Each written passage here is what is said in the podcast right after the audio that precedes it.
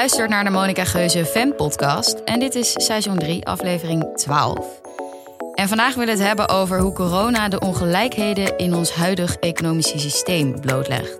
Waarom krijgt KLM 2 tot 4 miljard euro aan staatssteun en de culturele sector slechts 300 miljoen? En waarom worden grote bedrijven wel financieel geholpen, maar moeten kleine ondernemers het hebben van een eigen buffer? Daarvoor spreken we met een oude bekende, uh, Sander Schimmelpenning.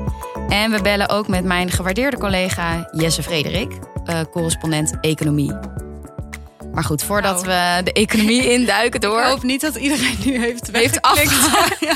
Are you still there? Ja, blijf bij ons luisteraars. Ja, want jullie kunnen denk ik wel getuigen worden van een uniek moment. Namelijk Doortje een soort van rol van de activist. Ja, dit, ik ben hier wel enorm mee bezig. Ja. Ik heb dit ook wel heel erg geagendeerd binnen de Monica Geuze Fan. Je hebt gelobbyd voor dit ik onderwerp. Ik heb erg gelobbyd voor dit onderwerp. Ja, maar het komt natuurlijk omdat ik zo... Uh, ik zit gewoon midden in die creatieve mm. ZZP-wereld. En uh, nou ja, hoewel het voor mij een, allemaal op zich nog heel goed te doen is. En ik heb gewoon mijn werk en dat gaat allemaal gewoon door. Zie ik wel om mij heen echt de mensen met bosjes uh, de tozo inschuiven. En ja, ik maak me daar druk om. Ja, nou, dat, en daar, daar, willen we natuurlijk graag een podium aan geven. Dat, dat, ja, dat is wel heel bijzonder. Ja. Uh, maar goed, voordat we daar helemaal induiken en het allemaal uh, wat politieker en economischer wordt. Hoe waren je afgelopen twee weken? Nou, prima. Ik ben, uh, ik denk dat je wel aan mij ziet dat ik ZZP'er ben op dit moment.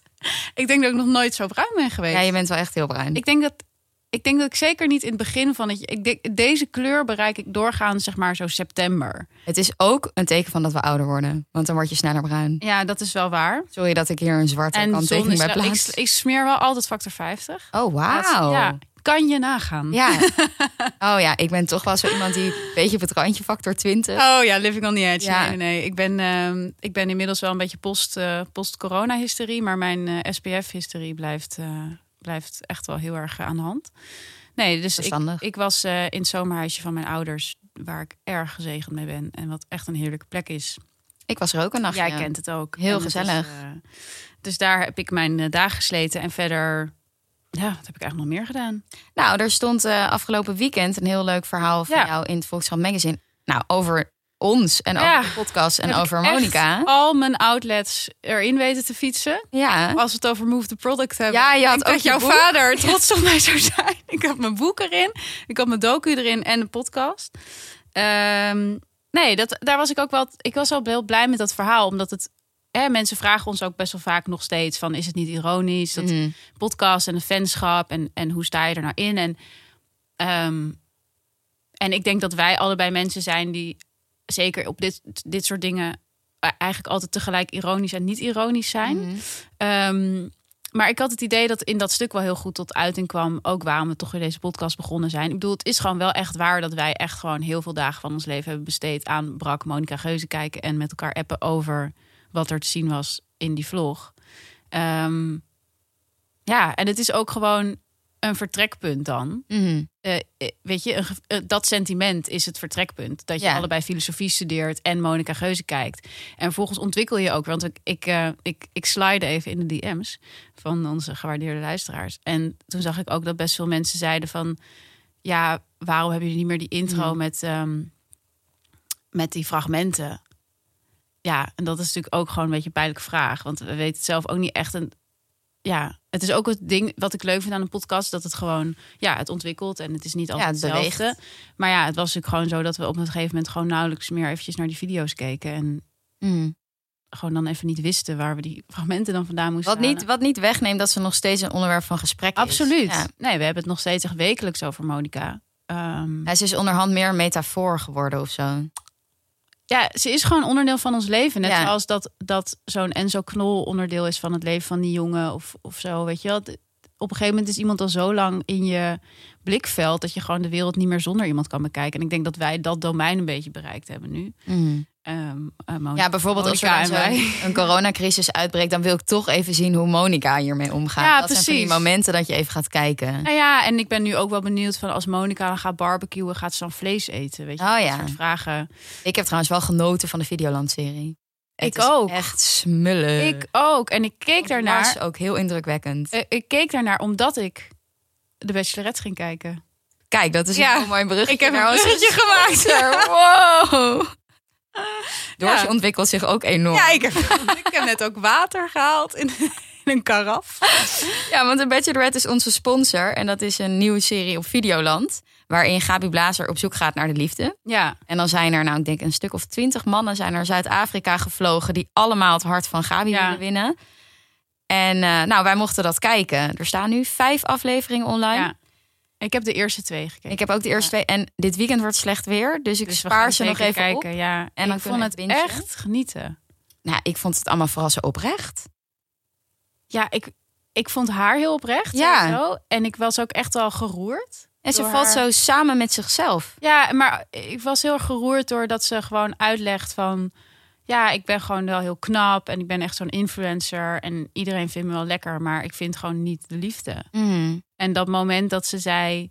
ehm, ja, gewoon een man en een kind in een huis. Ja, dat wil ik ook gewoon heel graag. Ja. Dat is dan zo volschoot. Nou, dat vond ik echt zo... Ja, Dat raakte me echt. Ja. ja, ik kreeg er een beetje vertrouwen terug van v- vertrouwen in de liefde van terug. Oh, al die mannen zo lief en bewonderend en romantisch waren. Dat ik dacht, nou, waar zitten deze mannen? Ook wel heftige types hoor. Ja, maar ik, ik had het er ook net over met de podcastproducent. Het lijkt allemaal hetzelfde type. Ja, maar dat ze allemaal zo op die borrel dan Ja. op elkaar zo... hey, gast. Ja, zo elkaar. beurt? Ja, Ja, maar ik was wel helemaal verliefd. Er zit een vrachtwagenchauffeur Ja. in. En is er ook een filmpje gemaakt van hoe hij er een soort sport van maakt. Om hele tijd vrolijk uit die Ja, vrachtwagen. en altijd zo playbacken iedereen- en luchtgitaar. En iedereen groetend en voorlatend op Ja. alle plekken in het verkeer. Ja, ik, was, ik ben een heel erg fan van die eh, Griekse Ja. ondernemer Ja, maar ja, dat wordt het natuurlijk toch? Ik dacht echt, Ja, deze guy like als Gabi ja, ja, hij is doing in Amsterdammer. a show like this. Ja, ja dus dat, ik zie dat wel gebeuren. Ja, Gabi was, zou ik het wel weten. ik ook. Ja. En sowieso vind ik het een verademing, omdat het zo anders is dan Temptation Island. Bijvoorbeeld. Ik was wel ook, eh, ah, maar goed, nu hebben we het wel heel lang over die mannen, maar ehm, ze zijn allemaal eh, kaal. Ja, dat komt denk ik omdat ze heel veel testosteron hebben. Nee, maar ik bedoel, ze hebben geen borst. Oh, geen borsthaar. Ja, dat, dat is natuurlijk... Maar waarom? Is dat een trend? Ik denk dat dat een Randstad provincie Bring it is. back. Het, het borsthaar. Ja. Daar kan je ook campagne voor gaan voeren. hoor. De volgende Terug voor het mannenhaar. emancipatie. ja, belachelijk. Daar heeft niemand het over. Niemand over het mannenhaar. Het overal, niemand heeft het over. Oké, Ehm, nou heel chill. Ehm, ik wilde nog een laatste anekdote vertellen, want ik was namelijk naar de kapper. Nou, Ja. Doortje en ik gaan ook naar dezelfde kapper. En dat is Leontien. Shout-out naar Leontien. Ja. Het is echt fantastisch. Ook fan van Monica Geuze. Ook fan van Monica Geuze. Ik heb het onder andere een half uur met haar gehad over ons verlangen om naar een all-inclusive resort te gaan op het moment. Maar zij vertelde ook dat, want ik vroeg dan aan haar natuurlijk van, ja, hoe kan het nou dat kappers als allereerste open gingen? En toen vertelde ze, ja, dat vind ik ook heel irrationeel. Want als er één beroep is waar je makkelijk het overdraagt, dan is het de kapper. Dus gewoon de kapperslobby was gewoon het sterkst. Oh, echt? Ik dacht, nou, dat is toch ongelooflijk irrationeel dat dat zo werkt. Kapperslobby. Ja, en nu hoor je natuurlijk de sportschoollobby. Nou, die heeft ook eh, zijn punten doorheen gekregen. Oh, maar ik vraag me echt meteen af, wie zijn deze mensen dan? De kapperslobby. Ja. Ja, en jij voelt natuurlijk dat je een goede lobbyist bent. Ja, ik denk, kan ik hier geld verdienen? Ja. Ik ben ZZP'er. Ja, je kan voor de ZZP'er gaan lobbyen. Ja, ik wilde nog even een ander bruggetje maken, namelijk Ja. van de liefde. Oh. Jij hebt ook een nieuwe liefde. Ja, ik heb een kitten. Een kitten. Ja, en ik leg me nu maar ook gewoon helemaal neer bij het stereotype dat ik nu een vrijgezelle vrouw met een kitten ben. I love it. Ja, het is wel echt heel gezellig. Hij is zo lief. Ja, hij is echt heel lief. Ja. Het is namelijk een hij, maar de marktplaatsverkoper die dacht dat het een vrouwtje was. Dus Moet ik hij noem dan maar nu- zij. Moet hij dan nu eh, gecastreerd? Ja, op den duur wel. Oh. Dus ze is, ze is ook genderfluid. Ik heb ook them overwogen. Nee, maar Ja. een grapje. En ze heet Shane, naar mijn favoriete karakter in die L-word. Ja. Ook een hele leuke serie op Videoland. Jezus. Jouw kitten is één wandelende, Ja, één wandelende woke. ja, en eh, ze is heel actief en gezellig. Ah, Echt mega knus. Ja. Ja. Nou jongens, dat was eh, het geklets. Tot zover de gezelligheid. Ja, Oké, dan gaan we nu naar het onderwerp van de aflevering. De ongelijkheden in de verdeling van de staatssteun. Ja. Ehm, door leidt het in. Nou ja, kijk. Wat mij een beetje stoort de afgelopen tijd is het volgende. Dat we in een land leven waarin je als ja, eh, burger eh, heel erg wordt eh, aangespoord om alles zoveel mogelijk zelf te doen. Mhm. Dus nee, hè, ik bedoel, iedereen wordt helemaal gek van. Ik had laatst met de Volkskrant die zei: Misschien is het leuk als je in een artikel niet het woord neoliberaal noemt. Nou ja, Onmogelijk. hier ben ik vrij. Dus ik zeg het gewoon.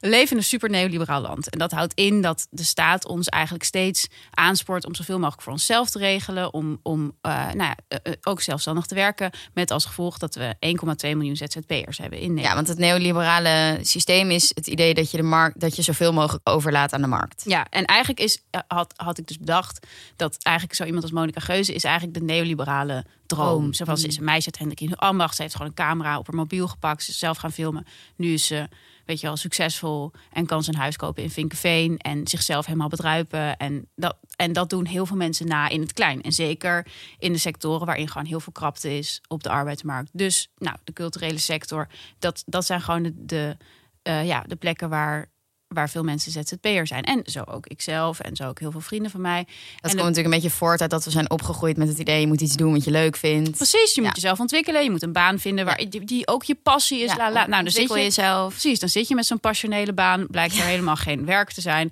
En word je ZZP'er. Nou, zo is het bij mij ook gegaan, weet je. En ik ben, nogmaals, ik, ik ben echt, e- echt veel te blessed to be stressed. En ik bedoel, ik heb net al gezegd, mijn ouders hebben een zomerhuis. En dat totale disclaimer. Ik ben... Ik, ik, en, en ik heb ook gewoon nog werk. Dus dit gaat allemaal niet over mij, maar wel over mijn vrienden en over het hele systeem. Want wat ontstaat er nu? Kijk, er valt gewoon een heel groot deel van de economie weg op het moment dat zoiets als corona eh, gebeurt. En heel veel mensen kunnen daardoor niet werken. Daar kunnen ze niks aan doen. Dat, Mhm. dat wordt voor hen bepaald door een pandemie en door de maatregelen die erbij horen. En vervolgens is het dus aan de staat om geld te gaan verdelen op een manier die, nou ja, eh, redelijk is. En wat bedoel je dan met redelijk? Want daar gaat Nou, uiteindelijk de dat vraag vind ik over. dus heel interessant. Want als ik nu kijk hoe het verdeeld wordt, denk ik... hoe is dit te rijmen met het systeem dat jaren is gevoerd? Want er wordt dan bepaald, oké...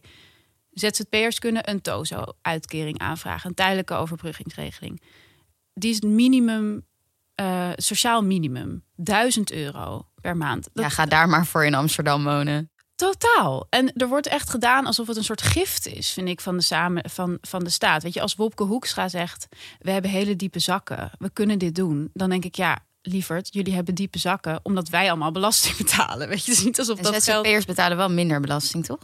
Ja, in, in mijn geval is het ook nog weer anders, omdat ik, ik ben scheppend kunstenaar. Dus ik betaal helemaal heel weinig belasting, heel eerlijk gezegd. Maar dat goed. is dan toch lief van de overheid. Dat is dan ontzettend lief dat ze mij zo in leven willen houden. Maar goed, wat ik dus raar vind om mee te beginnen, is dat een doos het sociaal minimum is, terwijl een eh, bedrijf dat nu minder verdient, of eh, weet je wel, een, eh, wat gewoon mensen in dienst heeft waar wat minder goed gaat, dat kan gewoon arbeidskorting aanvragen bij de staat en gewoon zijn werknemers blijven uitbetalen op het salaris dat ze hadden, met als maximum 10.000 euro.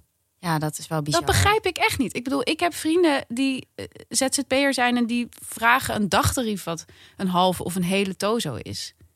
Ja, en dat je ook denkt, mensen die 10.000 euro verdienen, die hebben wel een financiële buffer. Dat, dat sowieso. Ja. En dat vind ik ook raar, dat er dan wordt gezegd...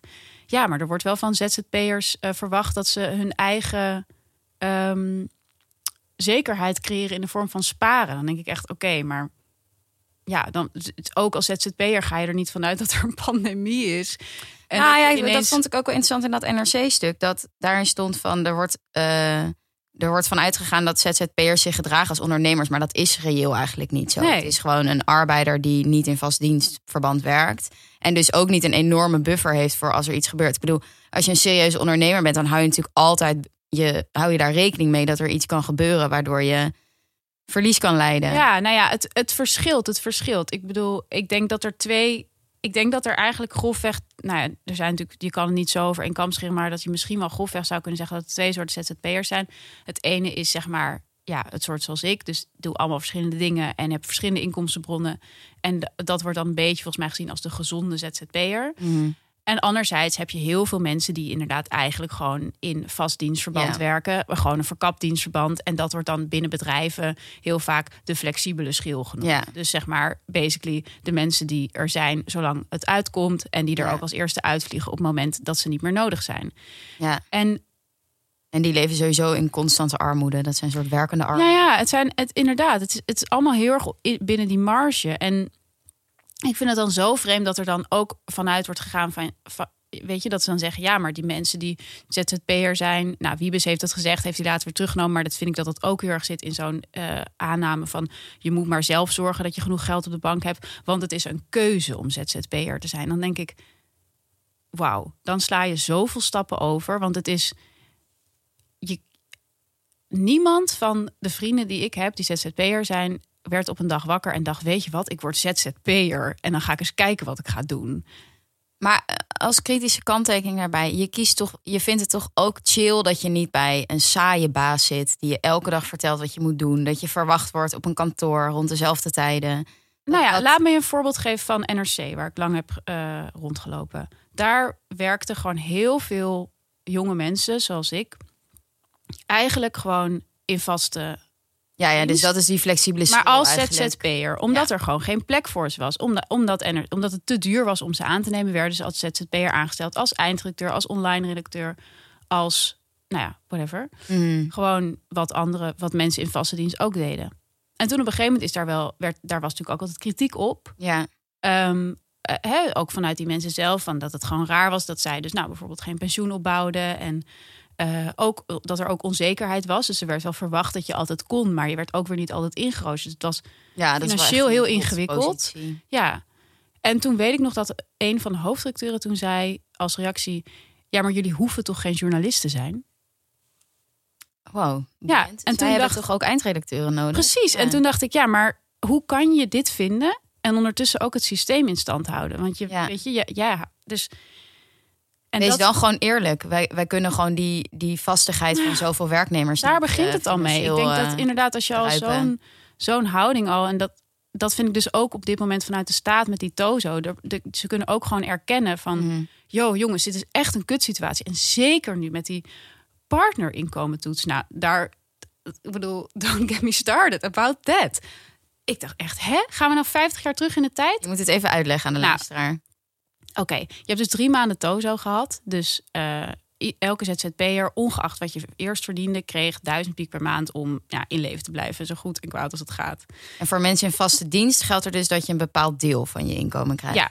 Oké. en daar is het maximum 10.000 euro. Oké.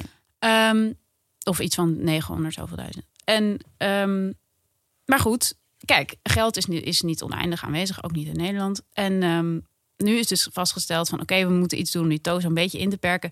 Weet je wat we gaan doen? We gaan kijken bij elke ZZP'er of je samenwoont met iemand die wel gewoon nog verdient. En dan gaat het dus ook niet om dat je partner zeg maar 10 à 20k per maand verdient. Maar gewoon 2, 2000 euro is al te veel om die tozo te krijgen. Dat is zo krankzinnig. Ten eerste vind ik het krankzinnig dat mensen hun noodhulp, want dat is het gewoon, wordt ehm, ingesteld op hoeveel hun partner verdient. Stel dat ik, eh, dat weet ik veel, alle kranten waren omgevallen, alle waren omgevallen. En ik samenwonen met iemand die wel gewoon twee- 2000 piek per maand verdienen. En dat ik dan nu geen tozemers krijg. Weet je hoe erg je dan in de shit zit? Ja, ben je in ieder geval heel afhankelijk meteen van Je iemand. bent in één keer, word Ja. jij gewoon... En bedoel, tuurlijk is het ook mijn eh, feministische hart... maar het is natuurlijk ook bij mannen zo. Je bent gewoon in één keer financieel afhankelijk van je partner. Hoe raar. En bij, again, bij gewoon werknemers... die via die arbeidskorting krijgen doorbetaald... is dit helemaal niet aan de hand. Ja. Ik snap dat gewoon echt niet. ja, misschien... Ik, ik redeneer gewoon even de andere kant hoor. Dat Ja, mensen dat. die, die in vaste dienst zitten... die hebben bijvoorbeeld dan een hele hoge hypotheek... en die komen meteen onder water te staan... als, zij, als al hun inkomen wegvalt... of maar Ja. 1000 euro in de maand... Dan, dan krijg je ook nog een soort... eh, Nou ja, maar ik ken ook mensen die nu... eh, gewoon ZZP'ers die nu hun auto moeten verkopen. Anders kunnen ze gewoon de huur Ja, maar dat is natuurlijk wel een andere consequentie dan dat je uit je huis moet. Ik, ik, ik, ik beredeneer maar van die kant hoor. Ik heb, ja, Ja, tuurlijk. Maar goed, je, je auto gaat eerst daarna je huis. Ja, ik bedoel... En ik het weet is ook niet wat het voor de woningmarkt zou doen als allemaal mensen opeens op straat staan. nou goed, ik, ik, wil het goed. hier, ja, ik wil het hier ook even over hebben met Jesse Frederik. Want ik ben Ja. gewoon heel benieuwd wat hij dan. eh, hij is eh, meer into de economie dan ik zelf. Wat hij een rechtvaardige verdeling zou Ik vinden. ook. Ja, Want in ik ook Amerika zie je natuurlijk dat iedereen gewoon hetzelfde krijgt. Dat is Ja. bijna een soort basisinkomen. Hoeveel krijgt iedereen daar? Volgens mij ook rond de 800 euro. zo. ja, echt heel weinig. heel weinig, maar wel radicaal in die zin. In zo'n eh, Ja, zeker. liberaal land als. Amerika, dat je gewoon 800 euro krijgt. Nou ja, kijk, en dat vind ik inderdaad het rare van. eh, Het is natuurlijk, het is in zekere zin een radicale maatregel, omdat iedereen nu geld krijgt van de staat. Mhm. Maar anderzijds denk ik, we, we leven in een land dat zo juist de ZZP'er bejubelt, de MKB'er bedoelt. Dat is juist wat de VVD, zeker de MKB'er, maar ook de ZZP'er. Dus elke verkiezingscampagne is dat weer, dat is soort van de, de ideale mens. En hun, uh, en hun kiezers dus. En hun kiezers. Mm. Maar eh, nou ja, dat is ook het groot kapitaal, hè? De, ja, en de ondernemers. ja, en de ondernemers. Maar waar, weet je wel, waar zijn die nu dan in het beleid? Ik vind dat zo raar dat, dat er zo'n ja, zo'n neoliberaal beleid en dan zo. Ja, volgens mij waar je het eigenlijk over hebt is, uh, je zou zeg maar de verdeling van het geld kunnen zien als een manier van hoe je bepaalde beroepen waardeert. Ja. Nou, ik denk wat de overheid nu doet, is gewoon kijken van oké, hoe kunnen we zo min mogelijk crisis veroorzaken. Ja, absoluut. En, bedoel, als het en de vraag is, is dat rechtvaardig? Ja, en de, ik bedoel, als je het hebt over beroepen waarderen, Leen. Nou, ik, ik schaam me gewoon bijna dat ik in Nederland woon als ik zie hoeveel steun er naar KLM gaat. Mm. Een bedrijf dat voor 14% in Nederlandse handen is. Ehm, en dat er maar 300 miljoen. Nou ja, nou, oké, het is veel geld, 300 miljoen, natuurlijk naar de culturele sector. Maar daarvan gaat dan waar, weer zo'n klein deel. Ik geloof. Ja, ik vind persoonlijk dat dédain naar mensen in de culturele sector vind ik echt heel raar. Van, we, willen toch allemaal geëntertaind worden. Nou, precies. Ik vind echt dat iedereen die zeg maar tegen Tozo is, die, die vindt dat het genoeg is dat er 300 miljoen en daarvan is maar zo'n klein deel naar ZZP'ers. Want ik bedoel, van die 300 miljoen gaat heel veel naar de basisinfrastructuur. Weet je, dingen als Rijksmuseum. Ik bedoel, supergoed hoor. En die zijn, dat zijn ook de mensen weer die dingen inhuren. Maar ga even na wat er nog over zou zijn van de culturele sector als er geen ZZP'ers meer zouden zijn. Heel Lowlands, heel Down the Rabbit Hole, alle theaters, ik bedoel, alle films. Dat zijn allemaal ZZP'ers. Ja, we leven basic in een entertainment samenleving. Maar als het er dan op aankomt, dan ja, alsof we dat allemaal overbodig vinden. Echt iedereen die gewoon, weet ik wel, tegen Tozo is of die hierover klaagt, mag ook echt niet meer naar... Naar de bioscoop. Ja, of naar Down the Rabbit Hole. Ja, echt, sorry. Ga maar even achteraan staan. Echt. Oké, love deze rant. Nou, dit was het. Ja. Dit was het. en nu gaan we voor de oplossingen. Ja, ga, nou, ik denk dat Sander Schimmel Panic heel veel oplossingen Ik hoop dat hij oplossingen heeft. Um, ik hoop het. Hij, hij, heeft veel Piketty gelezen. Heeft hij dat echt gedaan, Do? Dan mag je eruit knippen. Ja, dat heeft hij echt gedaan. Hij is super mega slim. Hey Sander. Hallo. Hey, waar ben jij? Ik ben in uh, Twente, zoals ik het noem. Jeetje, leuk bedacht. Leuk hè? Hier, dit is mijn quarantainehut. Wow, wat chill. Een soort fijne tiny house-achtig ding. Het is eigenlijk het, tuinhuisje van mijn ouders, waar ik nooit uh, op ben gekomen om daar ooit te gaan zitten. Maar het is echt fantastisch soort van... Uh, hier, wacht. Eerst nog even mijn Frank Underwood roeimachine laten zien. Ja, daar krijg een soort cribs tour nu. Ja, daar zat je net op, hè Sander? Zei ja. je. ja, daar zat ik net op. Of zei je dat alleen maar? Het wel goed uitzien voor de dames. Dit is mijn hok. Hier slaap ik op een soort troon. In één persoonsbedje? Eén persoonsbedje. Er zijn geen gasten uh, welkom. Dit is mijn uh, keukentje, zo. Ja. Badkamertje. Nou, Zojuist gebruikt. Vloer is nog nat. En dan oh, hier de eerste resistantie hebben mijn vader heeft hier een soort van geheime slaapkamer in de kast Denk, kan je even die karaf voor dat ding weggaan?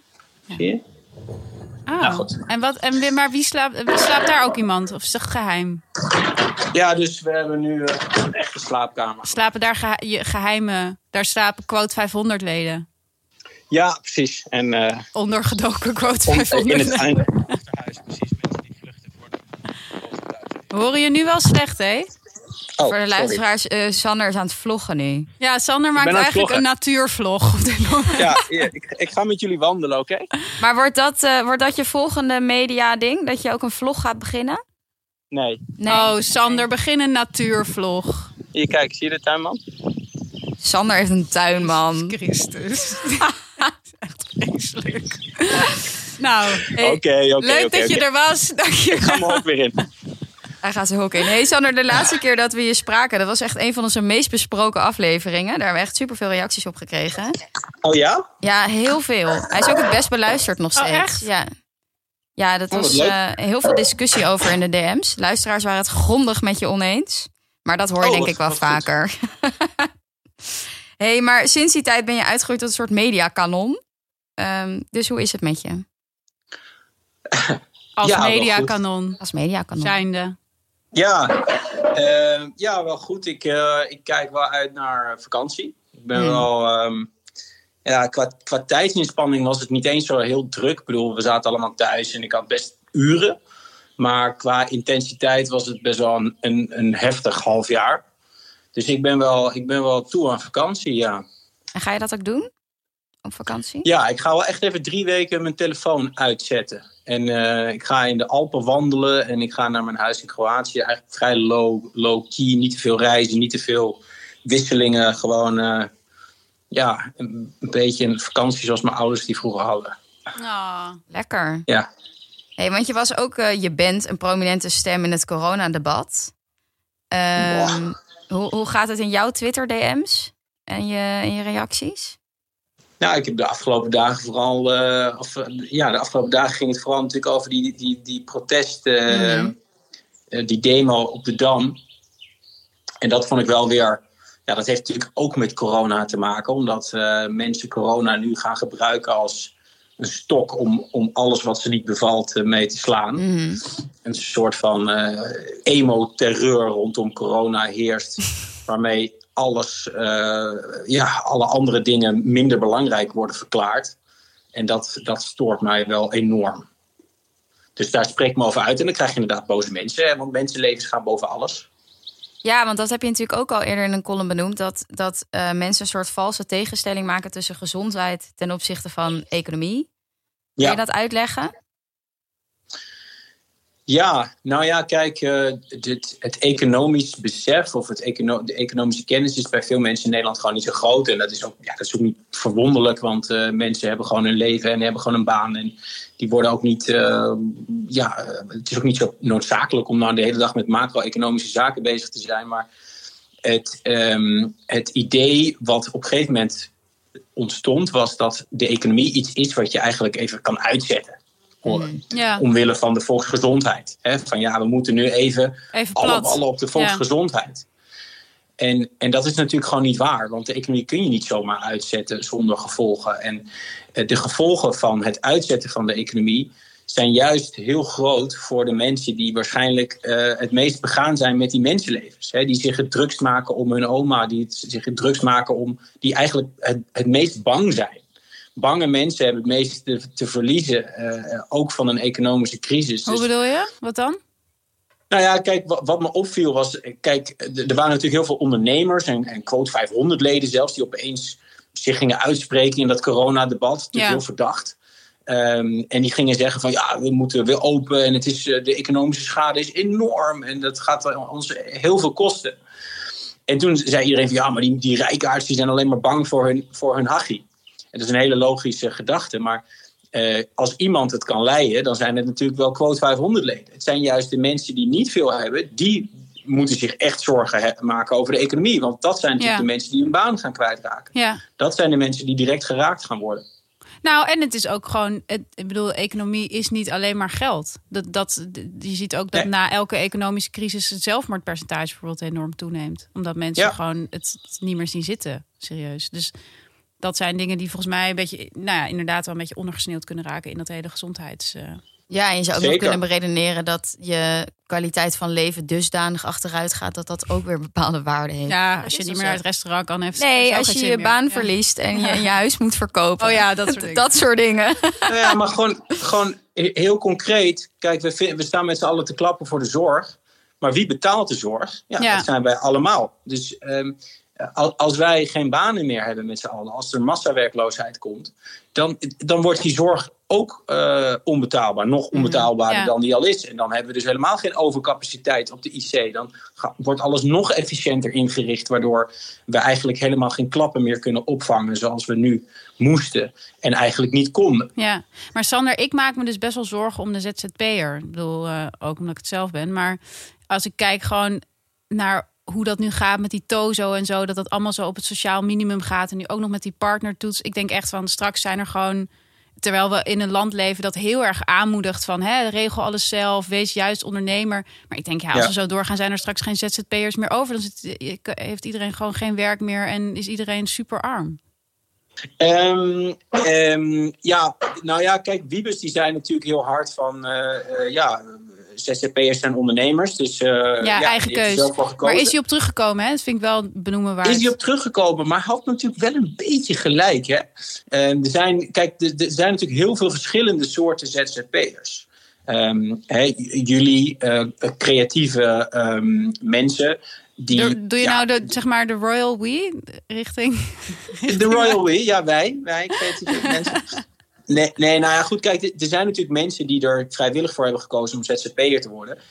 Al mijn oud-collega's van de Zuidas, dat zijn allemaal mensen die hebben gewoon een afweging gemaakt van ja, ehm, ik kan in, in dienst blijven als advocaat of ik kan een soort van juridisch dienstverlener worden en ZZP'er worden en me laten inhuren door precies dezelfde kantoren waar ik vroeger werkte. Maar zelf nou meer verdienen waarschijnlijk. En zelf meer verdienen, omdat je gewoon de sociale lasten wegsnijdt en, en in je eigen zak uh, steekt. Ja, oké, die mensen Sorry, ja, sure, oké. dan is het een, dan is het een dan keuze. moet je ook op de blaren zitten. Nee, tuurlijk, dan is het een keuze. Maar ik vind zeker als je kijkt naar de culturele sector en naar nou, waar ik dan in zit, de journalistiek, daar is het echt geen keuze, Sander. Daar is het ook gewoon zo'n krapt op die arbeidsmarkt. En dan is het, tuurlijk, je kan zeggen van uh, ja, jij kiest ervoor om een creatief beroep te doen. Maar goed, ja, weet je, dat ligt al zoveel dieper dat, dat mensen dat willen en et cetera. Ik bedoel, daarin vind ik het gewoon dat je niet kan zeggen van ja, uh, jij hebt er maar voor gekozen om ZZP'er te zijn. Dus jouw schuld dat jij niet gewoon 50k op de bank hebt om een jaar van te leven of zo. Dat, dat, zeg, dat zeg ik dan ook niet. Ik zeg alleen dat je wel verschil moet maken tussen verschillende soorten hmm. ZZP'ers. En, ja, zeker. Um, mensen in de creatieve sector kiezen daar vaak helemaal niet zelf voor. Er zijn natuurlijk ook allerlei andere sectoren waar mensen er vaak helemaal niet voor kiezen. Liever een vaste baan zouden hebben, maar waar dat niet kan of uh, eigenlijk niet wordt gefaciliteerd. Dus ja, je moet ZZP'ers, dat is, dat is in korte tijd zo'n immense groep geworden. Dat het eigenlijk. Um, ja, dat, het, ehm, dat je daar geen algemene regels meer voor kan maken, omdat de verschillen gewoon zo enorm groot zijn. Hmm. Ja, maar hoe, hoe zou je dat dan? Heb jij dan enig idee hoe je dat dan wel goed kan aanpakken? Want nu is het dan dus een beetje zo die, nou ja, zo een beetje met de botte bijl, iedereen op dat sociaal minimum, terwijl Terwijl net zoals voor werknemers dat voor heel veel mensen een heel groot probleem vormt. Want die hebben gewoon lasten die ongeveer dat zijn, zo niet meer. Hoe, hoe, hoe zou je dat dan wel, hoe zou je dat nou kunnen oplossen? Nou ja, zonder nou in, in allerlei hele um, ja, technische, saaie eh, beleidsverhalen terecht te willen komen. Ik denk daar dat hebben we jou voor gebeld. Nee, nee, ja, gaan we niet doen. Wacht, ik zet jullie even wat hard. Nee, kijk, het is natuurlijk echt wel een moment om, uh, om uh, bepaalde regelingen totaal opnieuw te gaan opzetten. Dus we moeten gewoon echt op heel veel vlakken een soort van reset-knop in gaan drukken. Zeker als het gaat om uh, ons uh, sociale stelsel. En um, nou ja, het, kijk, ik ben nooit een voorstander geweest van, van het basisinkomen, omdat het, dat vind ik geen. Ja, ik vind dat een prettig, onprettige naam, want de suggestie wordt gewerkt. Ik zie bij Leen echt een smile verschijnen. Die... Ja, ik vind het eerlijk als het over het B-woord gaat. Ja, maar goed, een, een, een, vorm, je moet het dan iets anders noemen, maar gewoon eigenlijk een, een belastingvrijstelling over je eerste duizend euro die je verdient of zo. Per dat, eh, maand. Ja, per maand. Ja, ja. Ehm, daar ben ik wel heel erg voor. Uh, voor gewoon het versimpelen van, van de, de belastingheffing. Um, en ja, kijk, we, moeten, we, moeten, we zijn allemaal ook een beetje in een soort van overgangsfase van natuurlijk jaren, decennia lang alleen maar eigenlijk werknemer zijn naar allemaal kleine mini-bedrijfjes, mini-ondernemertjes. En dat, ja, dat, dat gaat met horten en stoten. Maar dit is wel een moment om uh, want volgens mij geloven we wel allemaal in, in, in een soort van zelfredzaamheid en autonomie. Zeker in onze generatie vinden we het belangrijk om, om ja, vrijheid te hebben over je eigen werkende leven. Dus daar moet een, een, een modern sociaal stelsel voor komen. ja. Het moest zo simpel mogelijk zijn. Eh, ik zou zeggen, ja, de eerste 2000 euro die je verdient, moet je gewoon volledig in je eigen zak steken. En, en, en daarboven moet, je, moet het flink progressief gaan worden. Uh, maar goed, je, je, ik denk dat, het, dat jullie wel weten dat ik vooral ben voor meer belastingheffing op, op kapitaal en winst. En niet zozeer op arbeid. Ja, Leen, dus, vroeg, uh, zich, uh, Leen vroeg zich nog af of je Piketty echt had gelezen of dat je er alleen maar mee dweept. Zoals ik namelijk. Gooi je er maar even in hoor. ja, het is een, is een terechte vraag, maar ik heb hem wel echt gelezen. Helemaal, of de, de samenvatting. Of de tweede? Nee, ik heb de eerste heb ik een soort samenvatting, de kleine Piketty. Ja, heerlijk is die. Ja, Oh, die ga ik ook kopen. Tweede, Die tweede vond ik beter te doen, want er zit natuurlijk ook meer een politieke lading in. Hè? Het gaat ook over uh, identiteit. Noemt het uh, kapitaal identiteit dit zo? Kapitaal Maar Sander, het is 2000 pagina's of zo. Dus, de- dus dat is iets leesbaarder. Ja, ik vond het op zich goed leesbaar, maar het is gewoon zo dik. Ja, Dan heb ik nog wel drie maanden quarantaine nodig. Nou ja, ik doorheen ben. en met Infinite Jest ben ik nog steeds op pagina 300. En dat is en dik. En Dat vind ik best wel ver. Zover ben ik niet in Piketty. Oh ja. Ik ben gewoon iets anders gaan lezen. Ja, Het is gewoon maar dit is en dik en onleesbaar. Nee, het is Kijk, niet het is- onleesbaar. Oh, dat van jou. Maar het is wel heel erg goed. Oh, oké.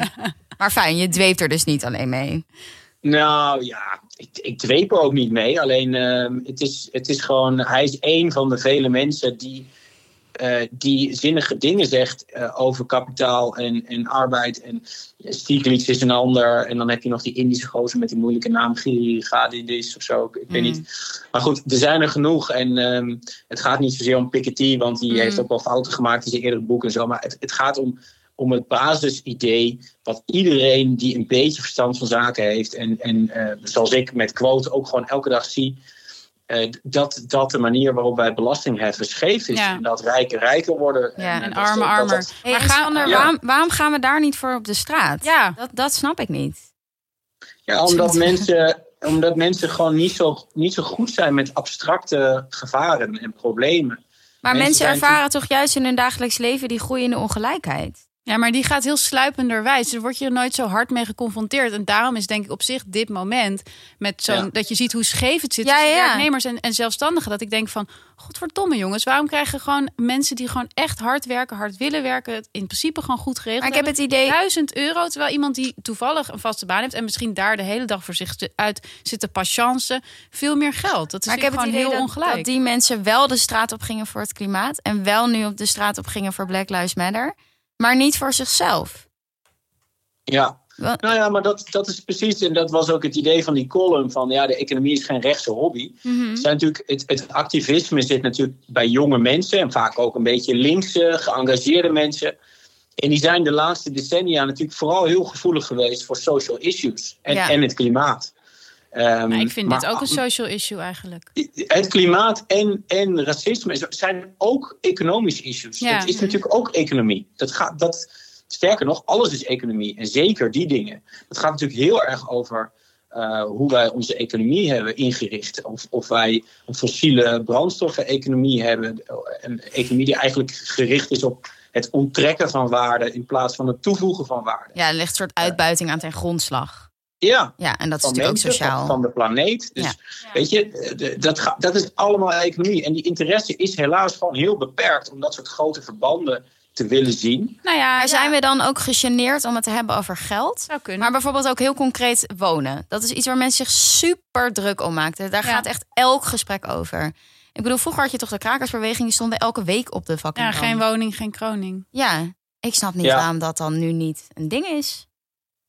Ja, ik, ik, vind, ik vind dat altijd al heel, heel opvallend. Zeker in een stad als Amsterdam, waar veel jonge mensen willen wonen, klagen over het gebrek aan, aan, aan woonruimte en betaalbare huurwoningen. En ehm, nou ja, kijk, ik, ik vind altijd een heel, heel interessant eh, ding, heb ik natuurlijk altijd gevonden. Airbnb is echt een heb ik altijd overlopen te, te janken en, en gezegd dat het slecht is, dat het niet goed is. Maar ik heb nog nooit linkse, geëngageerde mensen de straat op zien gaan om te protesteren tegen Airbnb. Want Airbnb is één op één Ja. een oorzaak van de onbetaalbaarheid van woningen Ja. in Amsterdam.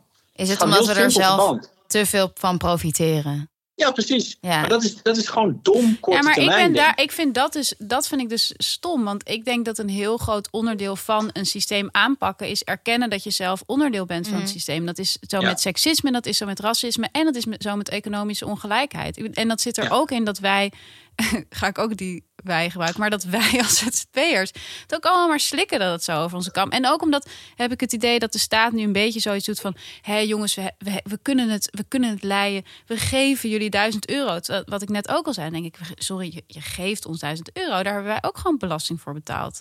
Dus dat is zo'n, dat vind, dat vind ik zo scheef daarin. En ja, ik vraag me dus heel erg af of dit dan inderdaad het moment is waarop dat soort, ja, broodnodige hervormingen dan, dan tot stand gaan komen. Heel eerlijk gezegd, ik denk van niet. Maar ehm, ja, hoe knows? Wat denk jij, Sander? En sowieso vraag ik me af, gaan we nou echt keihard een crisis in, denk jij? Of gaat het meevallen?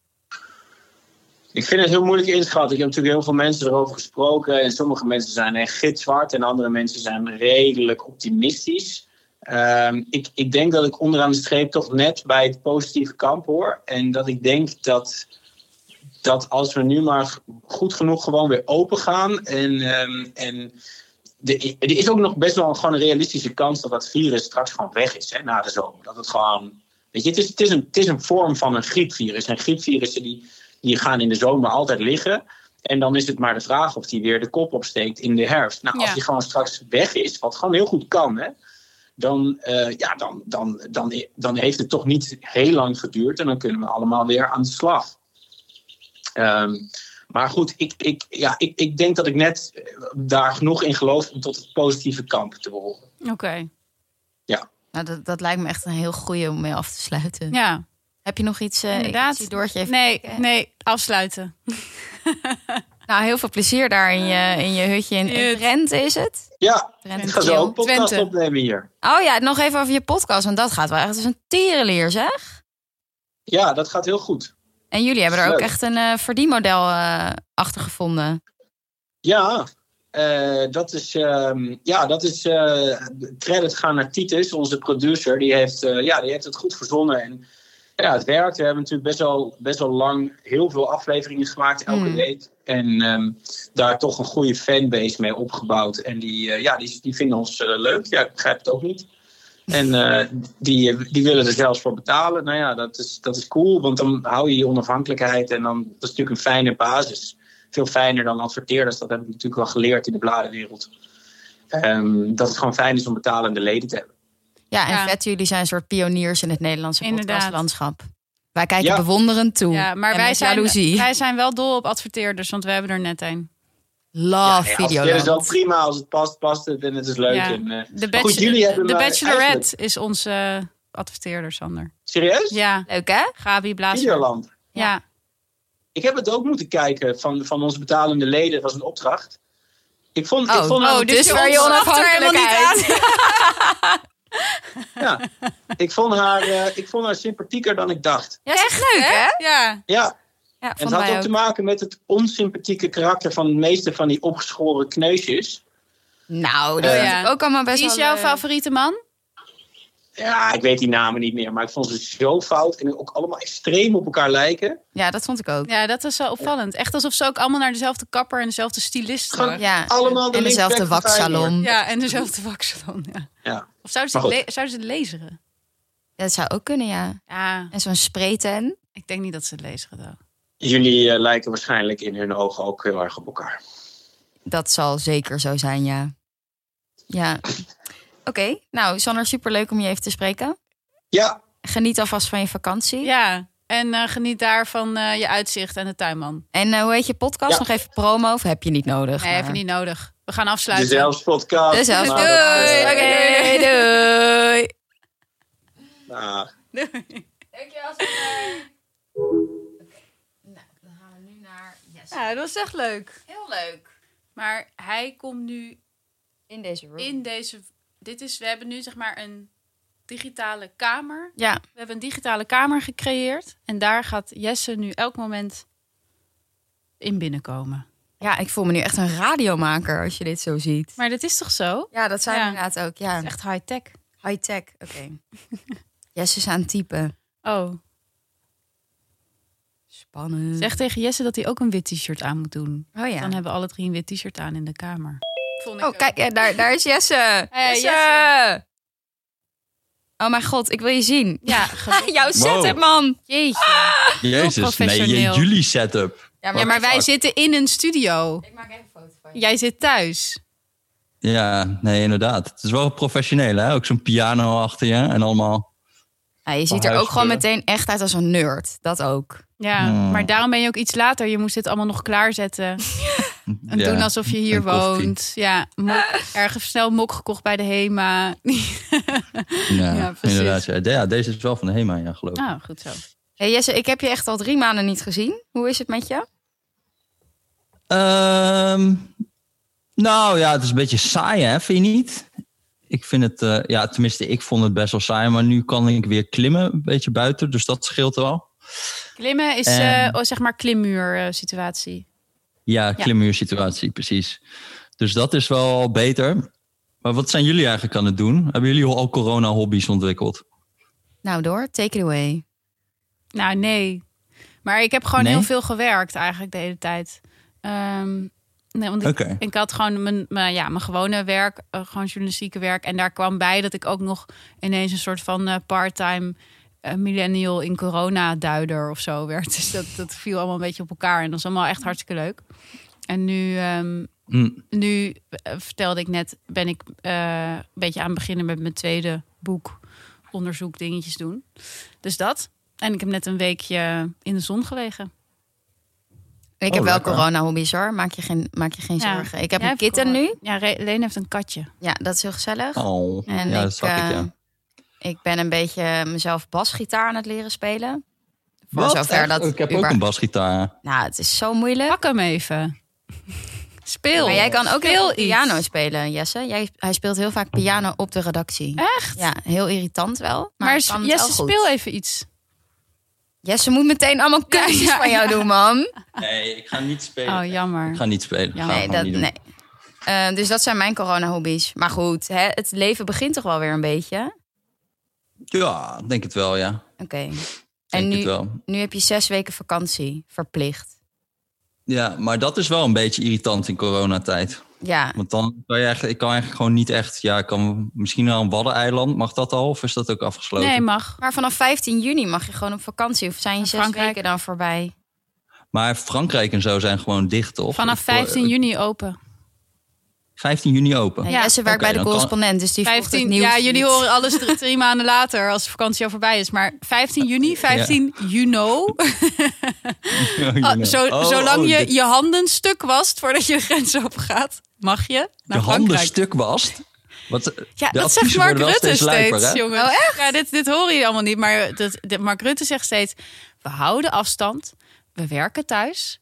we wassen onze handen stuk. Dat zegt Mark Rutte steeds. Oh. En dan zie ik altijd voor me dat iemand helemaal zo met bebloede Jezus. handen... zo onder de kraan. Word ik helemaal naar. Ja, Ugh. het, het vel van je handen wassen. Ik neem nog maar wat handgel, terwijl we dit bespreken. hey, maar Jesse, je hebt ook wel een tijd eh, het coronadebat op de, op de voet gevolgd... voor je podcast De Rudy en Freddy Show, toch?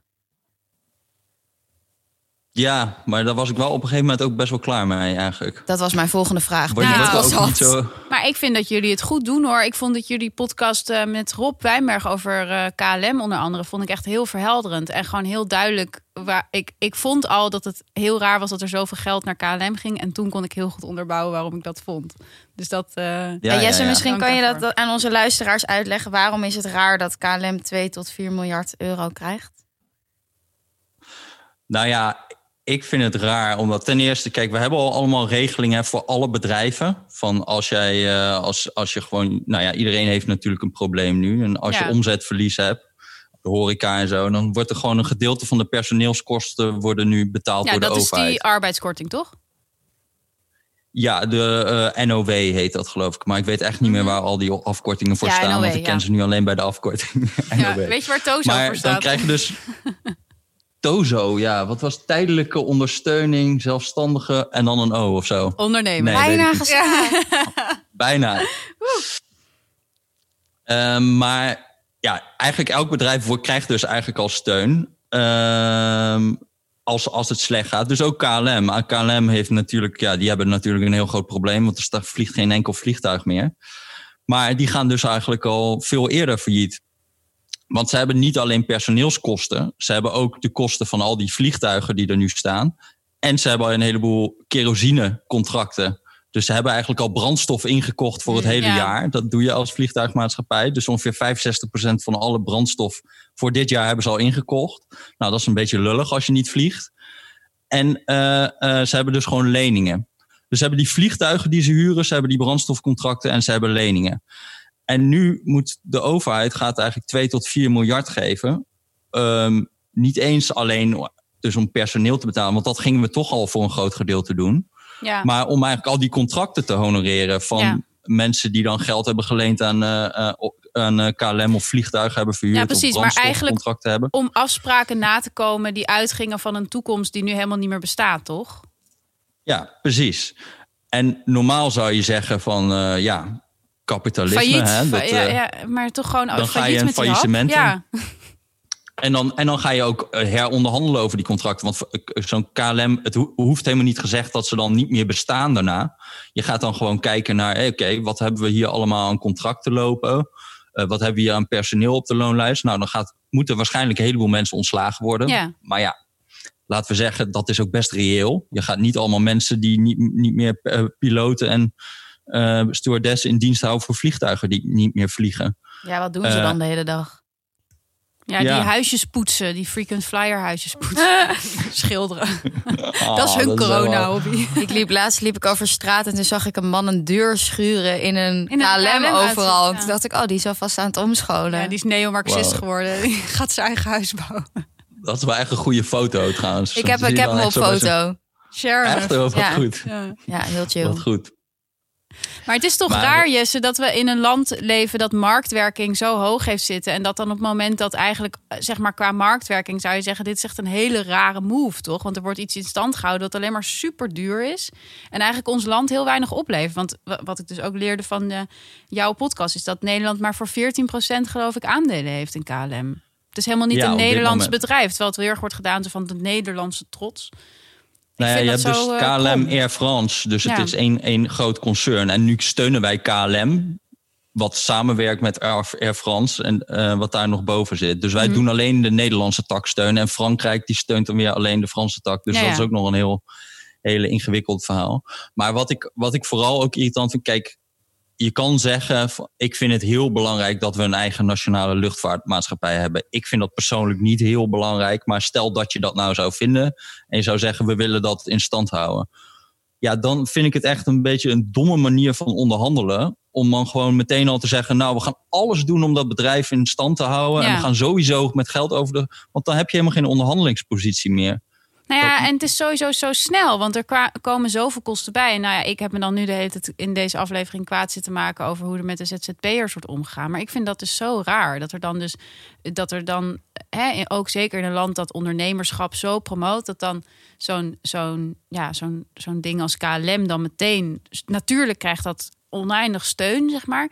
Terwijl dan Ja. de, de ZZP'er moet doen met, met, een, met een uitkering op sociaal minimum. Maar wat ik me afvraag is, Ja. kijkt de overheid op die manier naar dit soort vraagstukken of het rechtvaardig is of dat het laat zien wat we waarderen als samenleving? Zijn ze niet gewoon aan het crisismanagen en gewoon aan het kijken hoe kunnen we de economie zo min mogelijk schade berokkenen? En is KLM daar gewoon te belangrijk voor omdat het op te veel manieren doorwerkt in de rest van de economie?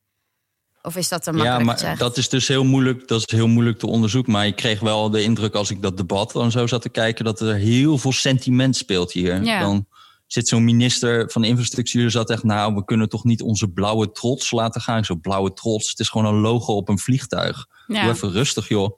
Oh, je bent ook zo onemotioneel. Nou, maar dat heb ik ook. nee, hoor. maar heb jij dat Ja. niet? Wat heb je dan met... Wat maakt mij het uit hoe ik in Tokio kom? Nou ja, ik kan me toch best wel. Volgens mij zei Rob dat ook. Van misschien zijn er toch wel belangen als, als land om je eigen vliegtuigen te hebben. Als soort symbool of zo. maar maar niet ik denk, symbool. Misschien gewoon ook echt praktisch. Als de pleuris uitbreekt, dat je Nou je eigen vliegtuig. Ja, ja, dat we allemaal naar Mars kunnen met KLM. Nou ja, dat je dat, je dat zelf hebt, ja. Ja, ja. Nou, ik Naar Mars met KLM. net iets verder. Maar ik vond het vooral, ik, wat ik denk is, KLM is heel zichtbaar. Weet je, iedereen kent KLM. Zoals je kijkt, die 1,2 miljoen ZZP'ers, dat zijn gewoon allemaal verschillende mensen die niet één, die vormen niet één symbool. En denk dat we daarom in die zin rouwiger zouden zijn als, als land of zo, als KLM omvalt, dan als een deel van de ZZP'ers ineens. Van Ja, het is een beetje alsof we het Ja. Koningshuis redden nu. Ja. toch? ja.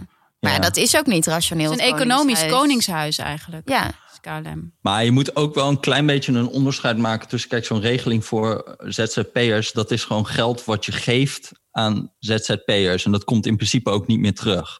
En wat we bij KLM doen is natuurlijk wel een lening. En de hoop is dat dat wel gewoon terugkomt. Ja, dus maar ik dat ben is toch er wel niet- een beetje een ander ik ben verhaal. het er echt van, niet mee eens dat de tozo een gift is die nooit meer Nee, terugkomt. oké, maar- ik bedoel, het is, het is een manier om mensen eh, niet failliet te laten gaan, die later weer gaan meedraaien in de economie en daarin. Ja, maar je hebt weer niet veel- een lening aan de overheid. Nee, dat is waar. te betalen. Ja, ja, ja. Nee, nee, en dat, is dat is wel een verschil, zeg maar. Ja. Dat, eh, in, ook, als, je- je kan niet zeggen van we geven 2 Nou- tot 4 miljard aan KLM, want we geven het niet, we geven een lening. En overigens, anderzijds, Jess, ik bedoel, tuurlijk, dit is, dit is een gift en geen lening. Maar ander, de belasting gaat even goed waarschijnlijk toch omhoog. Want dat geld wat er nu uitgaat, moet er op een andere manier ook weer terugkomen, toch? Ja, maar feitelijk is het Ja. toch gewoon geen lening? Nee, maar dan is het geen lening, maar dan is het op een andere Het is manier ga je het weer betalen. Ja, ja. Hey, en Jesse, ik ben ook wel benieuwd. Je had natuurlijk Ewald Engelen en Erik Smits en nog meer mensen die hadden een brief gestuurd, eh, volgens mij in het NRC, dat ze vinden dat bedrijven alleen staatssteun moeten krijgen als ze voldoen aan een aantal voorwaarden zoals duurzaamheid en eh, dat ze geen belasting ontduiken en zo. En ik was wel Ja. benieuwd hoe jij daar naar kijkt. Zou jij, eh, hebben ze je gevraagd om je daarbij aan te sluiten? Nee, nee, nee, nee. Zo bekend ben ik Ben je daar niet bekend van? Hebben ze jouw nummer niet? Ze hebben jouw nummer niet. Nee. Nee, en ik zou het ook niet tekenen ook trouwens hoor. Ik- Mhm. Ik bedoel, ik moet, heel, ik moet zeggen, ik ben, het ik ben er helemaal mee eens van ja, je moet niet belasting ontwijken en je moet ook eh, het liefst duurzamer zijn. Maar ik heb toch wel een beetje probleem mee om dat allemaal te verbinden aan van die regelingen als die we nu hebben, hè, waar we het net Mhm. over hadden. We gaan personeel eh, betalen. Ja, dat zijn een soort van noodoplossingen. Dan moet, zou ik niet gaan zitten verbinden met van we moeten dat dan heel ingewikkeld gaan maken Mm. door te gaan, eh, gaan kijken van welk bedrijf heeft belasting ontweken. Want dat klinkt natuurlijk ook wel heel logisch, want, maar dat is, wordt in de praktijk heel ingewikkeld. Waar ligt die grens dan? Hmm. Ik bedoel, in principe zeggen we nu al, dit is de belastingwet en als je daaraan houdt, dan mag het. En zij willen daar dan nog een criterium op zetten van ja, je houdt je wel aan de belastingwet, maar toch vinden we het onethisch. Ja. Ja. Ja, Ja, het dan is wat ook ik een dan beetje- zeg. Ik zou zeggen, verander dan de belastingwet en steek Ja. daar je energie in. In plaats van dat je nu heel veel energie gaat steken in eigenlijk een soort noodoplossing van we gaan het nu verbinden aan staatssteun. Nou ja, Dat en het is sowieso gekkig, toch? Dat dan ook vanuit die staatssteun komt ook ineens een soort situatie dat de staat ineens mag gaan bepalen van welk bedrijf blijft bestaan en welk bedrijf niet of zo. En wie Mhm. zou dat anders moeten beslissen? Nou ja, eh, de markt is het meestal in Nederland, toch? Eh, Ja, alleen dan zouden dus heel veel bedrijven failliet gaan nu. ja, Eh, horeca en weet, weet ik het allemaal. Dus dat, dat als je dat, dat vraag je zou zoiets liggen. doet. Ja, ja. Maar ik vind het een beetje. eh, Het wordt gewoon heel snel, maak je het heel ingewikkeld. Als je een soort van, eh, van dit soort criteria, die best wel vaag zijn in de praktijk ook. Wat is een belastingontwijker? Wat is een onduurzaam bedrijf? ja. Dat, is, dat Ja, ja, klinkt daar hebben we heel nog niet eens intuïtief, echt- maar dat is ja. helemaal niet makkelijk. En, dan, en, en, en als je dat dan wil doen, dan zou ik het gewoon structureler proberen aan te pakken. Niet verbinden aan nu coronasteun, maar gewoon bedrijven moeten überhaupt duurzamer worden. Dus scherp de wetten aan over eh, eh, nou ja, dat ze meer moeten gaan betalen voor CO2-uitstoot. Ja. Of eh, eh, zorg ervoor dat heel veel belastingontwijkingsstructuren niet meer kunnen. In Ja. plaats van dat je dan nu zo'n soort van incident aangrijpt om het daaraan te gaan koppelen. Ja, dan ben je eigenlijk het verkeerde probleem aan het oplossen. ja. En we hadden het net met Sander over dat. ehm Sander Schimmelpenning. Sander Schimmelpenning. Dat Oh, dit, die was er ook. Ja, die was hiervoor. ja, die was er Jezus voor man, maar jou. waar haalt, die, waar haalt die man al die tijd vandaan? Hè? Dat is ongelooflijk. Ja, maar Toch? hij, hij Hij klimt. zat er ook wel een beetje doorheen. Hij klimt niet en hij speelt geen gitaar en hij speelt geen piano. Dus dan schijnbaar heb je dan Ja, allemaal tijd geen over. Starcraft, Ja, dat scheelt precies, ook. Ja. Maar hij zei dat dit misschien wel een, een moment is waarop we, nou ja, het systeem waarin we nu zitten met ZZP'ers, eh dat dat wordt herzien. Eh, doordat nu, nou ja, de situatie een beetje onhoudbaar is. Denk, denk jij dat ook? Denk, dat, denk je dat de, nou ja, dat de, de rol van de, on- de ondernemer, de zelfstandige ondernemer, dat die gaat veranderen door de coronacrisis? Nou, ik ben wel heel benieuwd wat er soort van na dit alles overblijft van al die regelingen die we nu hebben ingevoerd. Want de ervaring leert toch dat je vaak als je zoiets begint, dat het nooit meer weggaat. Hmm. Dus we hebben nu eigenlijk in heel rap tempo allerlei sociale zekerheidsdingen uit- uitgebreid en veel groter gemaakt dan ze eerder waren. Eh, gaan we die allemaal weer helemaal geheel afschaffen als het nu af is gelopen? Of Ja, ja. blijft daar gewoon wat van bestaan? Want Denk ik je kan me dat goed een voorstellen. soort TOZO-regeling blijft bestaan voor mensen die tijdelijk zonder werk komen te zitten? of Altijd? B-woord weer. Of een. Ja, dat zou ik, dat zou, zou ik me heel goed kunnen voorstellen. Dat ze een soort van zelfstandige, dat, die, dat daar een soort van. eh, ja, wel hoe zou je dat dan misschien kunnen noemen? Een soort van standaard inkomen? Wat gewoon. Ja, voor- hoe, wat, ja. Ja, Leen? Rutger heeft er toch ook een nieuw woord voor bedacht? Idee? Rutger heeft toch Ja, ook een soort ondernemerskapitaal? Zo heeft, zoiets heeft hij er toch voor bedacht? Ja, gaat hij dan, gaat hij dan weer? Hij doet wel heel veel eh, soort van remarketen, hè? Het, gewoon hetzelfde Ja, het idee. eh. rebranden. Ja. Ja. dus- En, Ja, en belasting heeft hij ook een ja. nieuw woord voor bedacht, toch? Wat Wat, dan? was dat ook alweer? Burgers eh bijdragen. Burgerschapsdividend of zo, dat Ja. soort dingen. Ja, is wel slim. Oh, maar ik voel hem wel. Ik, zou, ja. ik wil dat wel Ik hoorde afvragen. laatst ook, ook een nieuwe negatieve inkomstenbelasting. Dat klinkt heel vaag, maar dat komt er eigenlijk op neer dat je dus geen belasting betaalt, maar het krijgt. Oh, Dat zou dan ook een een basisinkomen soort- zijn. Ja, een basisinkomen Oh. zijn. Dat als je onder een bepaald inkomen eh, gaat, dat het dan gewoon omdraait. Dan maar daar betaal zit je wel heel meer. erg het waardeoordeel in dat je dan minder waardig bent. Dat het negatieve inkomstenbelasting heet. Dus terwijl je bent Ja. wel een beetje een sukkel, want jij krijgt iets negatiefs. Ja, maar net zoals met een uitkering. Ik bedoel, eh, ook genoeg Uitkering mensen... klinkt ook niet lekker. Nee, klinkt ook niet lekker. Maar ik ken ook best veel mensen die dan even in de uitkering zitten en denken, nou prima. Ja, dat is waar. Maar ik vind zo'n ondernemerskapitaal, dat vind ik wel lekker. Zo, Ja, ja. Iedereen krijgt 1000 euro, zodat je gewoon lekker kan ondernemen. Ja, want dat, lekker dat is het beste Je voor de eigen mensen. Great Gatsby in jezelf gaan ontdekken met, je, met je duizend euro. Hey, we doen nu een beetje spottend over je collega Rutger Bretman. Ehm, maar ik ben wel benieuwd hoe jij er naar kijkt. Want Rutger heeft zo'n stuk geschreven dat het tijdperk van neoliberalisme op zijn eind is gelopen en zo. Denk jij dat ook? Wordt nu alles beter? Weet ik veel. zijn wel stappen, Vertel! stappen die hier worden gezet. Hoe moet ik dat nou weer weten? Is het neoliberalisme ten einde en wordt alles beter? Twee Wordt vragen. alles beter? Ja. Nou ja, Is het neoliberalisme ten einde? Schets een toekomstvisie. Ten eerste. Ehm, nou, ik denk, ik dacht wel al eigenlijk sinds die financiële crisis is het wel al op alles economisch stiekem toch wel een beetje naar links opgeschoven hoor. Als ik nu heel veel debatten uit 2006 over, nou ja, ik vind belastingen dan heel chill om over na te denken. Maar als je dat leest, allemaal dingen uit 2006 en zo. Nou, daar stellen mensen dingen voor die zo. Dat is gewoon nu ondenkbaar. Gewoon dat ze actief belastingontwijking gaan faciliteren en zo in Nederland. En eh, allerlei eh, verhalen over dat we. Dat we dat, nou, toen, toen zaten we echt de erfbelasting eh, steeds te verminderen en dat soort dingen. Ik denk toch dat dat al een beetje aan het schuiven was. Al best wel lang, al tien jaar. En natuurlijk, zo'n crisis als deze, dat maakt het misschien nog urgenter.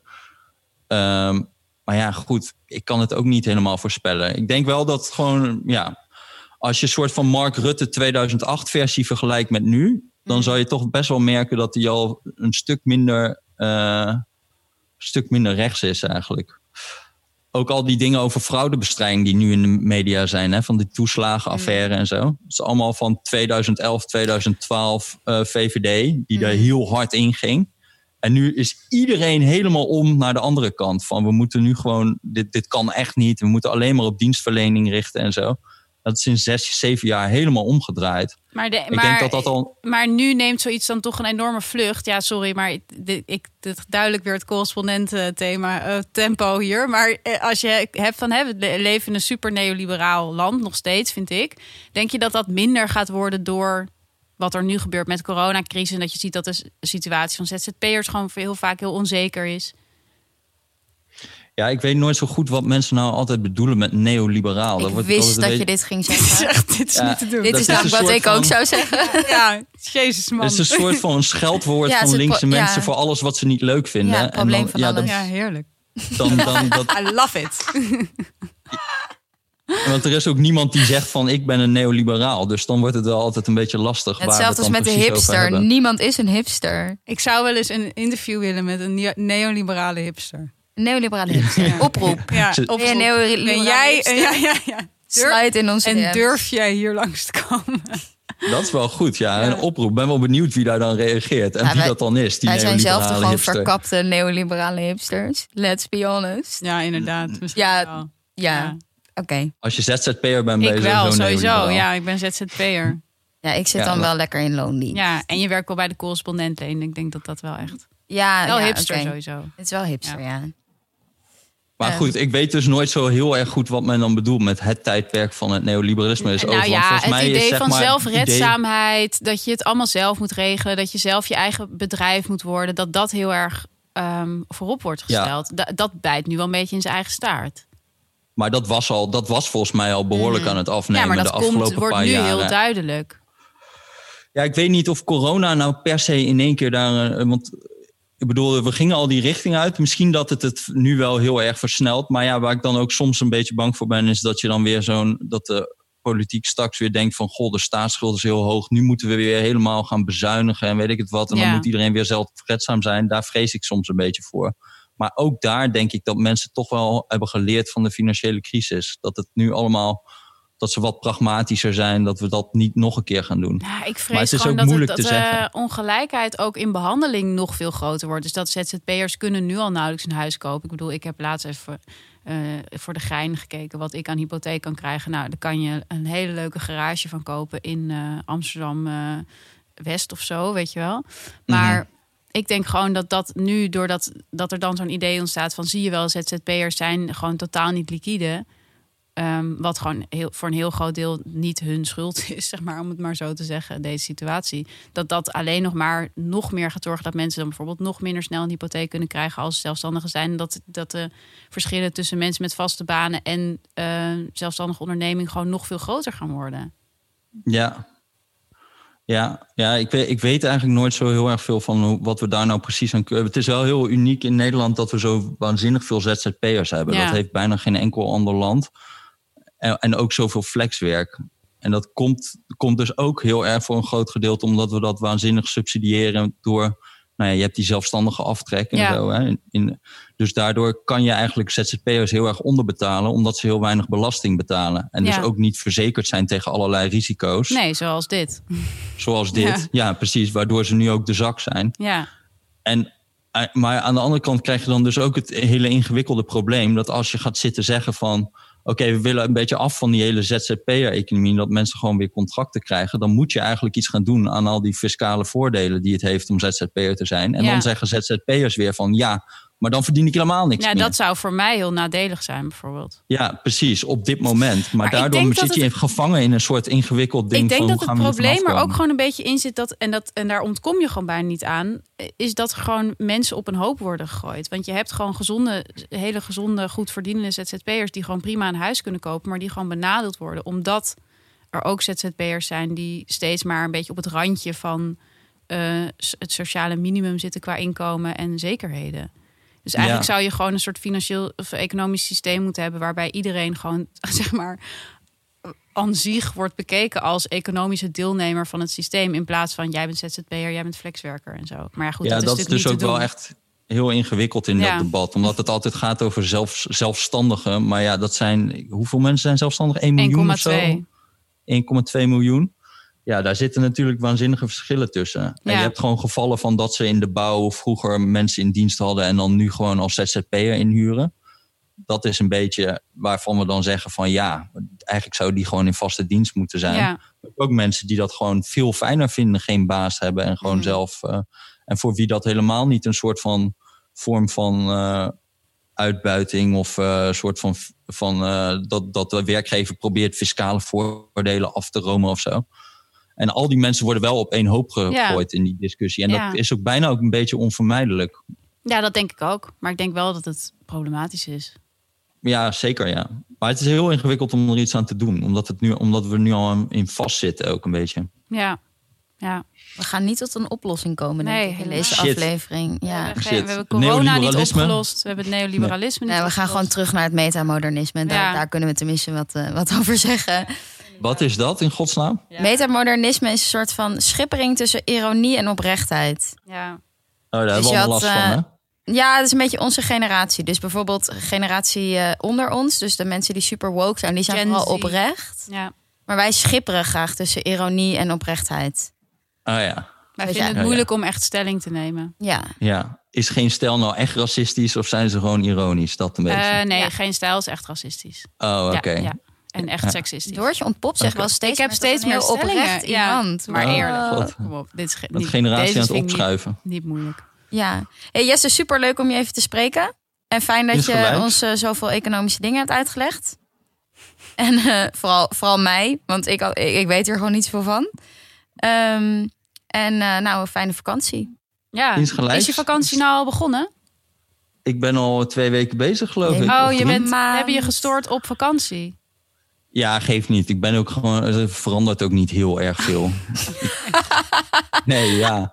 Ja, dat is een coronavakantie die jij Ja, precies. hebt. Je bent gewoon aan het werk. Hey, geniet ervan.